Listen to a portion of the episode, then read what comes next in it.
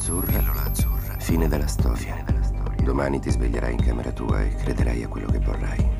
Pillola rossa, pillola rossa. Resti nel paese delle meraviglie e vedrai quanto è profonda la tana del bianconiglio. Pills. Seguimi. Ciao amiche e amici di Poliradio, questo è un nuovo episodio di Pills, io sono Edoardo, in regia c'è il nostro Giulio e oggi abbiamo l'onore di intervistare Nicolò, cantante dei Vintage Violence. Ciao Nico! Ciao cari, grazie dell'invito. Ma figurati, grazie a te, grazie a te per essere, non dico qua perché è una telefonica, però comunque qua a chiacchierare con noi, un qua virtuale diciamo. Mm, esatto, esatto, bello comunque. Esatto, esatto, poi spero che più avanti ci sarà modo e possibilità di farci una chiacchierata qua in presenza, non so, per raccontarci del più e del meno, ma oggi, oggi siamo qui perché il 10 marzo ci sarà un evento a Rock and Roll di Milano. Vuoi dirci qualcosa a riguardo?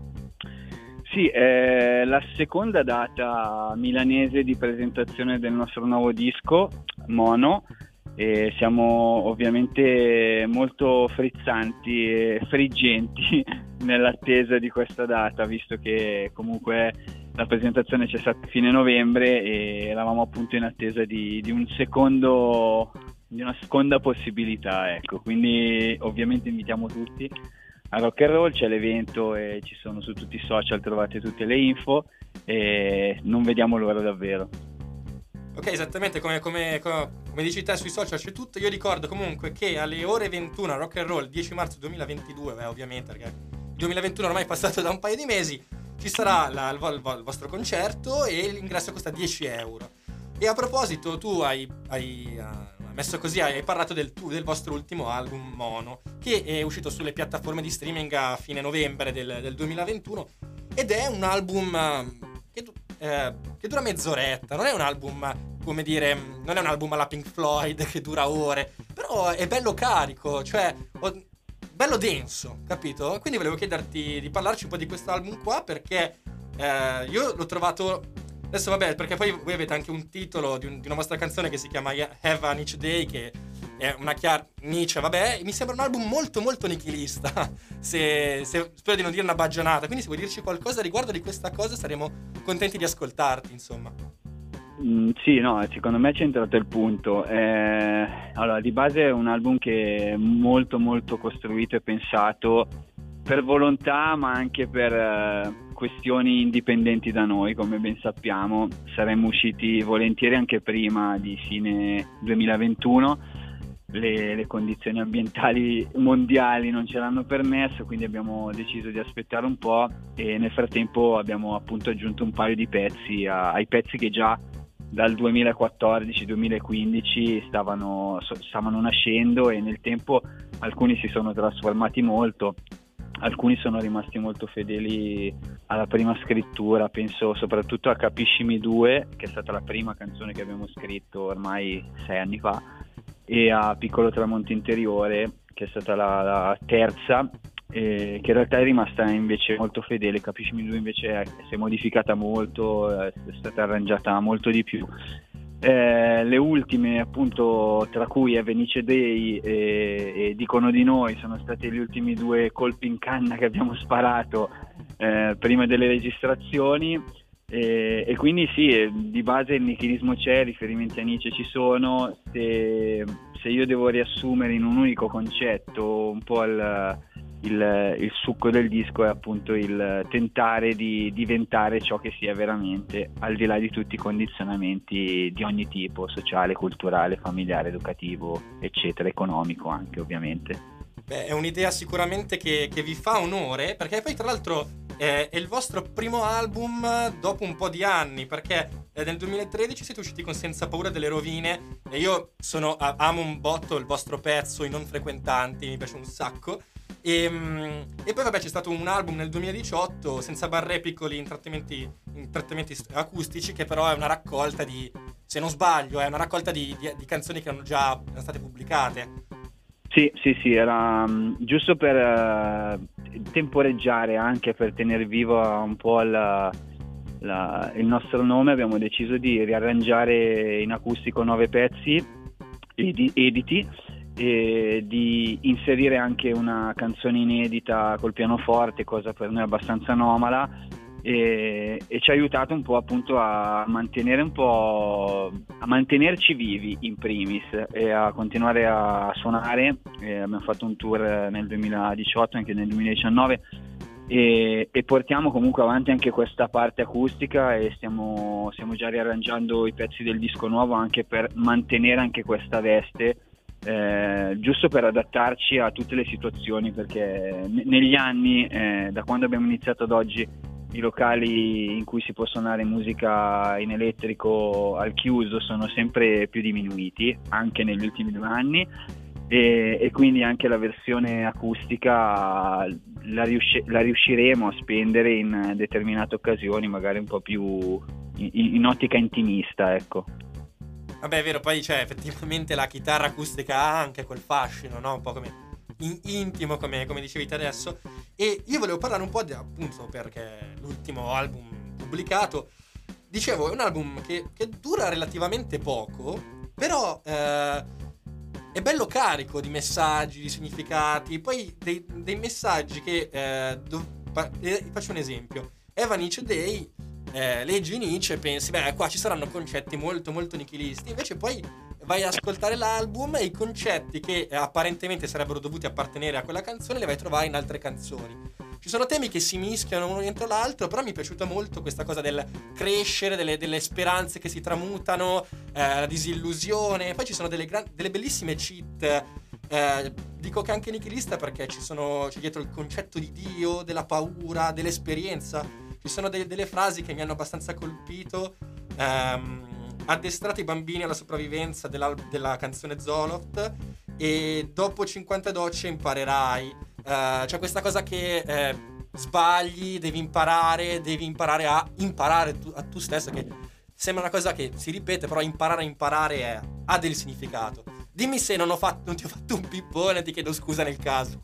no, no, ass- assolutamente. Rispetto alle citazioni, sì, essendo eh, super fan di Tarantino, eh, il citazionismo ci appartiene molto e anche l'autocitazionismo, anche eh, le, le, cose che si mischiano tra le canzoni, eh, c'era in passato ed è rimasto ed è una cosa che, che, tentiamo di mantenere sempre.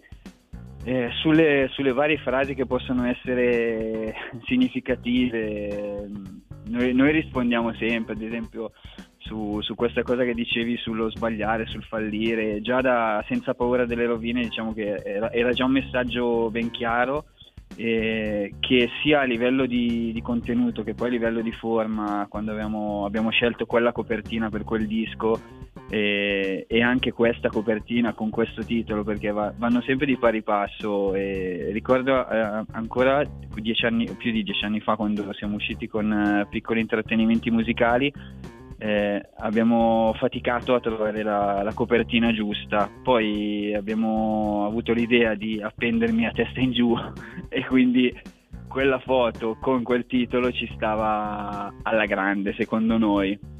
Unire titolo e copertina non è, non è un lavoro facile.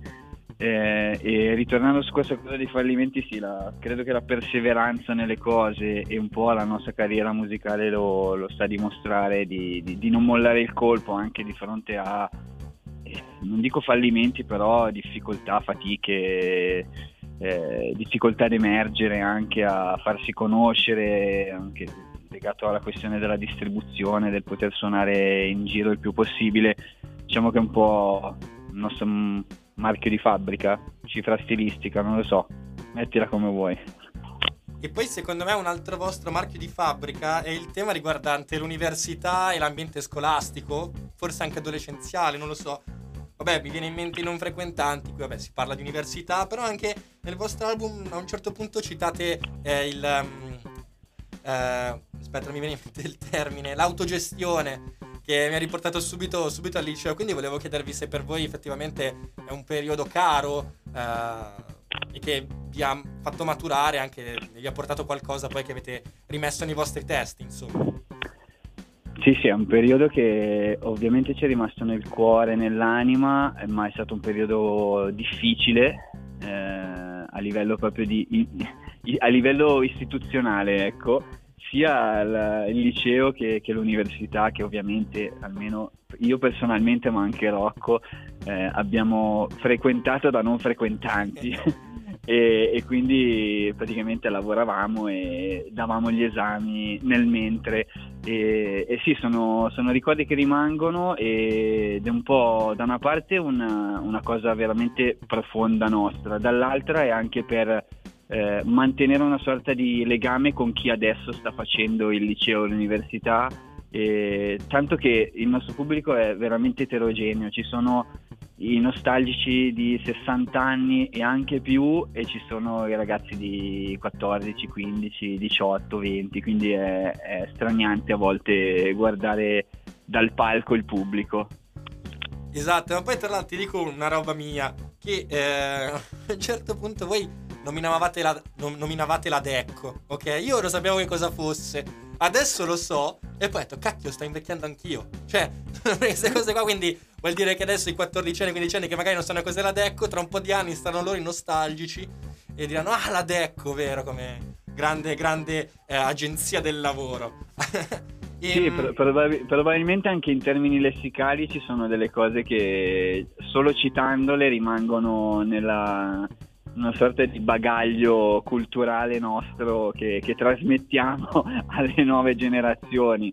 E per parlare di nuove generazioni, il finale del disco è cantato dalla mia figlia più piccola, eh, che ovviamente, come l'altra, sa tutte le canzoni del nuovo disco a memoria, anche se sono esplicite le obblighi, invece di recitare la, la recita scolastica, no, devi sapere le canzoni.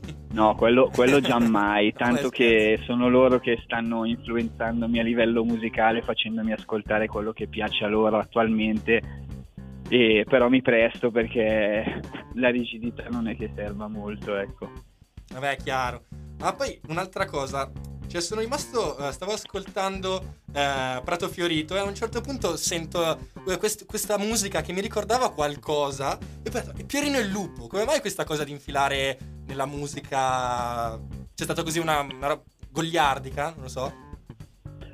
Allora, ti correggo perché la canzone Capiscimi 2 e non è Prato Fiorito. Ah, chiedo scusa. Allora, il, ma figurati, il, è il ponte di, di Capiscimi 2 che sì, è una sorta di anche quella di citazione, di richiamo a, un, a un'opera che in realtà non è che siamo particolarmente legati, sì, io la, la, l'ascoltavo, lo, la conosco, ma quel giro lì è, è stato utilizzato un po' a nostro uso interno, così perché, perché, ci stava e quindi mi hanno detto ma perché non fare un ponte con quel giro di, di archi che rappresenta Pierino e l'abbiamo provato, sistemato quindi ci stava bene, ci sta bene.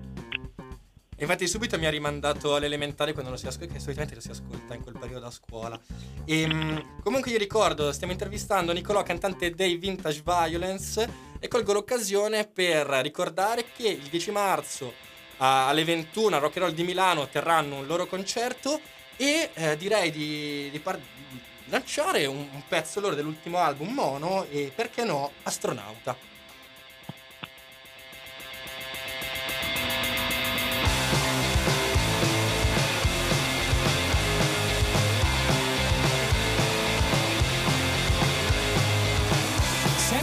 Peso mi fu il fatto di non avere un ermocolle, sempre caro mi fu il fa.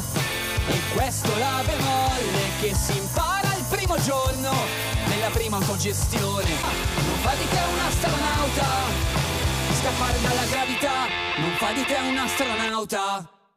Rieccoci qua, eh, siamo qua con Nicolò, cantante dei Vintage Violence, e stiamo parlando del loro album Mono.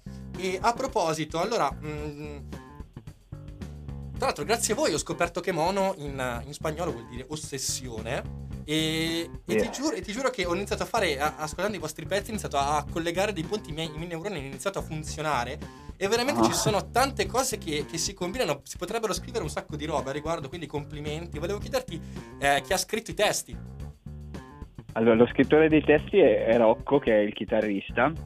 E io cito sempre questa cosa quando, quando, me lo chiedono, quando mi chiedono qualcosa rispetto ai testi, perché eh, spesso capita che dopo i concerti la, il pubblico venga da me a, a farmi i complimenti per i testi. e, e, io ogni volta mi trovo a dire no guarda non li scrivo io e la gente si stupisce di questa cosa eh, e questo legame interpretativo di testi che non scrivo io eh, è una, anche questo è sempre evidenziato e un po' strano per chi ascolta eh, i pezzi, per chi ci conosce, per chi ci viene a vedere dal vivo però è una, una, una, sorta di automazione sincronica che nel tempo si è, si è creata, si è, si è, sempre più eh, approfondita tra me e Rocco e noi ci conosciamo da, dalla prima liceo, quindi abbiamo passato un paio d'anni di conoscenza prima di iniziare a, a suonare insieme e, e l'inizio, siccome io non, non, sapevo e non so suonare nulla se non utilizzare la mia voce, eh, ho fatto il cantante, no? un po' come, come c'è nella, nella biografia di, di, Jim Morrison che è arrivato, c'aveva tre musicisti e mancava il cantante, quindi lui ha fatto il cantante, un po' così. Eh vabbè, quando le cose, quando le cose devono arrivare arrivano, cioè si, crea, si creano queste cose qua, alcune volte non c'è mai una come Jim Morrison, non è che c'è chissà chi storia, se succede succede insomma. E, ehm, e poi volevo chiederti, ma avete, avete in progetto un tour uh, dopo questo 10 marzo? Sì, stiamo chiudendo alcune date sulla primavera eh, e ovviamente anche per l'estate. Eh, il fatto, la difficoltà principale è che appunto gli ultimi due anni non, non facilitano la, il programmare un tour e trovare degli, delle occasioni adeguate visto che poi tutti i concerti sono saltati e stanno ancora saltando perché ho invitato un'amica l'altro giorno e mi ha, mi ha, detto probabilmente ci sono perché i grossi concerti a cui dovevo andare li hanno spostati da marzo a novembre. E, e quindi è una cosa che è una sorta di effetto domino che un po' complica le cose di, di trovare delle occasioni per, per suonare questo disco. Eh, noi stiamo facendo il possibile anche più del possibile e ci saranno sicuramente anche a breve delle altre occasioni, ma tempo al tempo. Vabbè, sicuramente è un periodo con poche garanzie da questo punto di vista, però come dici te, tempo al tempo, spero, adesso non voglio portarvi svega, quindi non dico niente, perché solitamente quando dico qualcosa ti, ti racconto questa cosa qua, praticamente nel 2020 ho detto a un mio amico, questo sarà il tuo anno Vabbè, era il 2020, quindi purtroppo mi spiace, probabilmente è stata colpa di quella frase che ha portato... No, non penso, vabbè.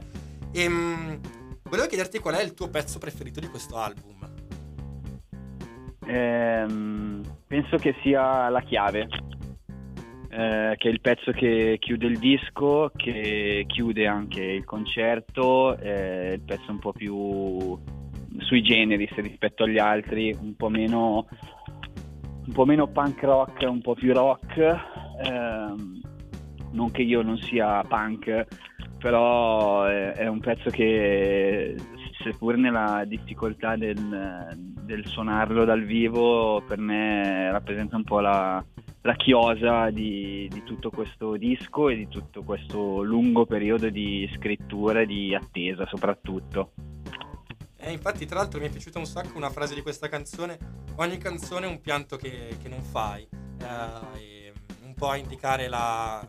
So, quando uno è, la frustrazione può essere presa e trasformata in arte. Che se non sbaglio è anche quello che diceva Nietzsche, tra l'altro, che eh, diceva che dietro ogni grande poeta, ogni grande artista c'è dentro una grande frustrazione. Poi lui la metteva dal punto di vista sessuale.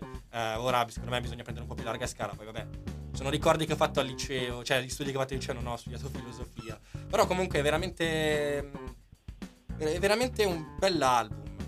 Per quanto, per quanto possa, possa valere la mia opinione, è un bell'album. Complimenti. Vale, val, valgono assolutamente tutte le opinioni. Eh, lo, lo sforzo nostro, che ci ripetiamo spesso, è di portare lo stesso spettacolo, la stessa intensità eh, sia in un locale dove ci sono cinque persone che sono venute ad ascoltarci, sia in piazza San Giovanni a Roma al concerto del primo maggio, cioè non, non, non fa estremamente differenza a livello profondo. Poi è chiaro che a livello estetico e a livello come dire, emotivo le, le, le, cose sono completamente differenti, ma nel profondo la questione è che un po' eh, è passata anche nel, nella canzone Astronauta che, che abbiamo sentito, eh, è un po' il, il, pensare che ci sia un, un, potenziale ascoltatore che non esiste, cioè il, e quindi eh, l'importanza è nel messaggio, non tanto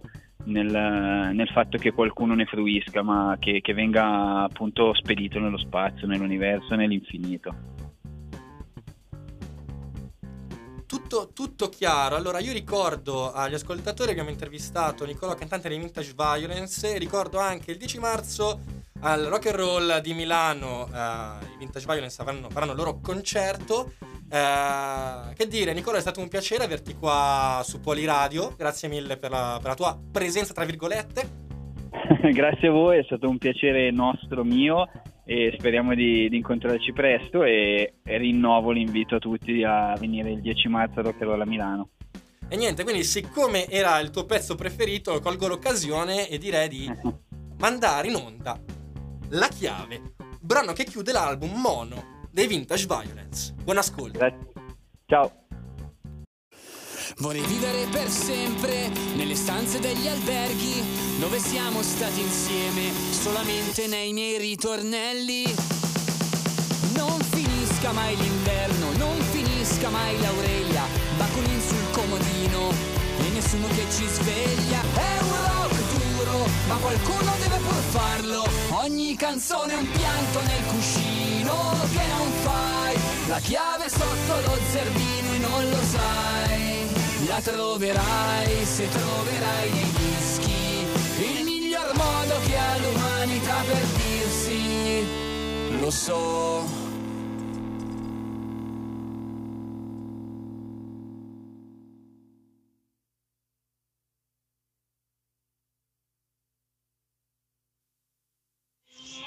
le due ciliegie per orecchini e sulle labbra i miei bambini 50 docce e capirai che vincere sempre è come non vincere mai e, e ti vengo a cercare come ci cerca una nonna in un grande ospedale la sera metti sempre alle finestre, vinceranno le destre e quando ci rivedremo avremo paura. Bills.